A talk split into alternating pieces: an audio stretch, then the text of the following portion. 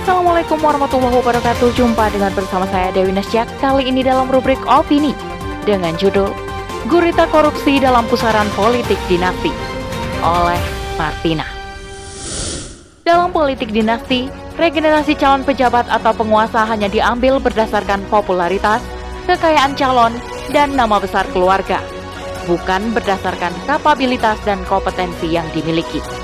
Jika ketenaran dan nama besar sudah menjadi acuan, maka tak heran akan muncul calon-calon instan yang tidak capable dalam mengurus rakyat. Selengkapnya, tetap di podcast Narasi Pos Media. Narasi Pos, cerdas dalam literasi media, bijak menangkap peristiwa kunci.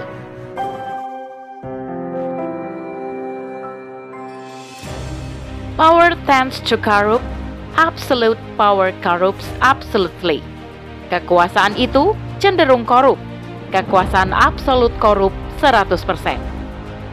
Pernyataan Lord Acton di atas tampaknya seiring sejalan dengan fakta kekuasaan dalam sistem demokrasi. Bagaimana tidak, kekuasaan yang seharusnya menjadi sarana untuk mengurus rakyat justru dijadikan jalan untuk memperkaya diri sendiri. Bahkan, demi mengamankan basis kekuasaannya, sang pejabat rela membangun politik dinasti.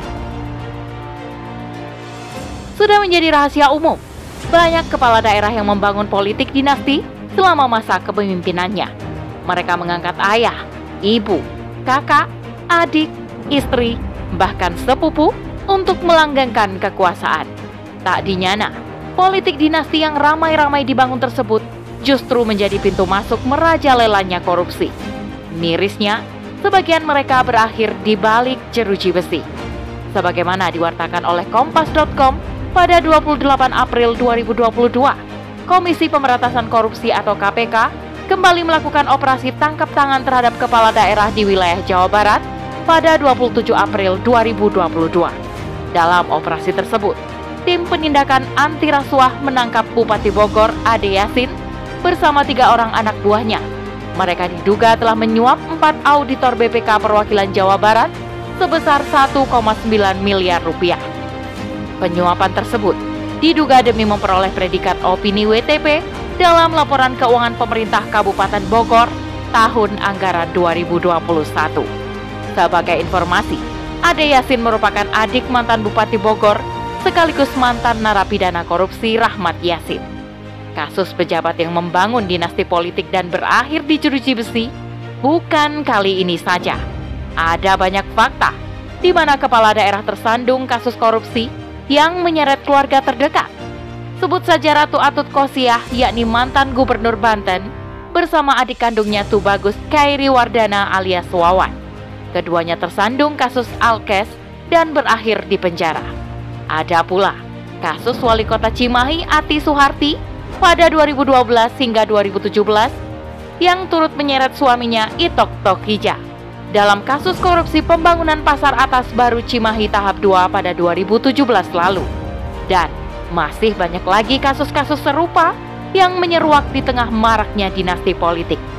Fakta-fakta tersebut memunculkan sebuah tanya, mengapa banyak pejabat yang membangun politik dinasti selama kepemimpinannya? Mengapa pula politik dinasti justru semakin melanggengkan korupsi? Politik dinasti dapat diartikan sebagai kekuasaan yang dilakukan secara turun-temurun dalam kelompok keluarga yang masih terikat hubungan darah. Tujuannya untuk mendapatkan atau mempertahankan kekuasaan. Dari makna tersebut, jelaslah bahwa para pejabat yang duduk di tampuk kekuasaan dan membangun politik dinastinya bukanlah demi rakyat, namun demi menumpuk materi dan melanggengkan kekuasaan. Tren kekerabatan dalam kekuasaan tersebut merupakan gejala patrimonial yang sudah lama mengakar di masyarakat. Dalam politik dinasti, regenerasi calon pejabat atau penguasa hanya diambil berdasarkan popularitas, kekayaan calon, dan nama besar keluarga, bukan berdasarkan kapabilitas dan kompetensi yang dimiliki. Jika ketenaran dan nama besar sudah menjadi acuan, maka tak heran akan muncul calon-calon instan yang tidak capable dalam mengurus rakyat. Mereka bisa berasal dari para pengusaha, anak dan kerabat pejabat, maupun anak elit partai. Tak dimungkiri pula, membangun dinasti politik dan mewariskannya kepada anak atau kerabat memerlukan biaya yang besar. Demi menutup kekurangan tersebut, tak jarang para pejabat menambalnya dengan cara instan, yakni korupsi. Walhasil, dengan berlindung di balik politik dinasti, korupsi pun menggurita. Lihat saja berapa banyak pejabat yang membangun politik dinasti dalam kepemimpinannya, walaupun akhirnya tertangkap dan masuk bui. Terlebih, tidak adanya kontrol kekuasaan karena penguasanya masih memiliki hubungan kekerabatan. Sang penerus tahta kepemimpinan akan cenderung menutupi kesalahan dan kekurangan pendahulunya. Karena itu, jangan berharap ada perbaikan setelah berganti kepemimpinan. Yang terjadi justru mereka meneruskan kebiasaan yang dilakukan pemimpin sebelumnya. Korupsi dan demokrasi ibarat dua sisi mata uang. Keduanya saling terkait dan tak bisa dipisahkan.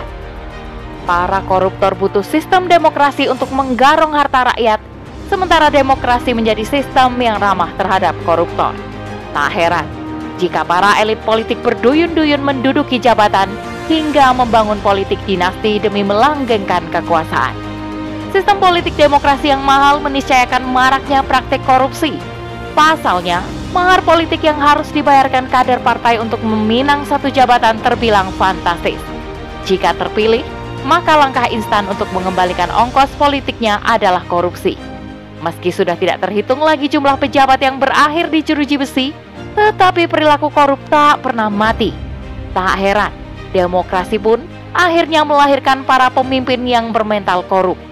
Lantas, bagaimana memutus lingkaran setan korupsi hingga tuntas?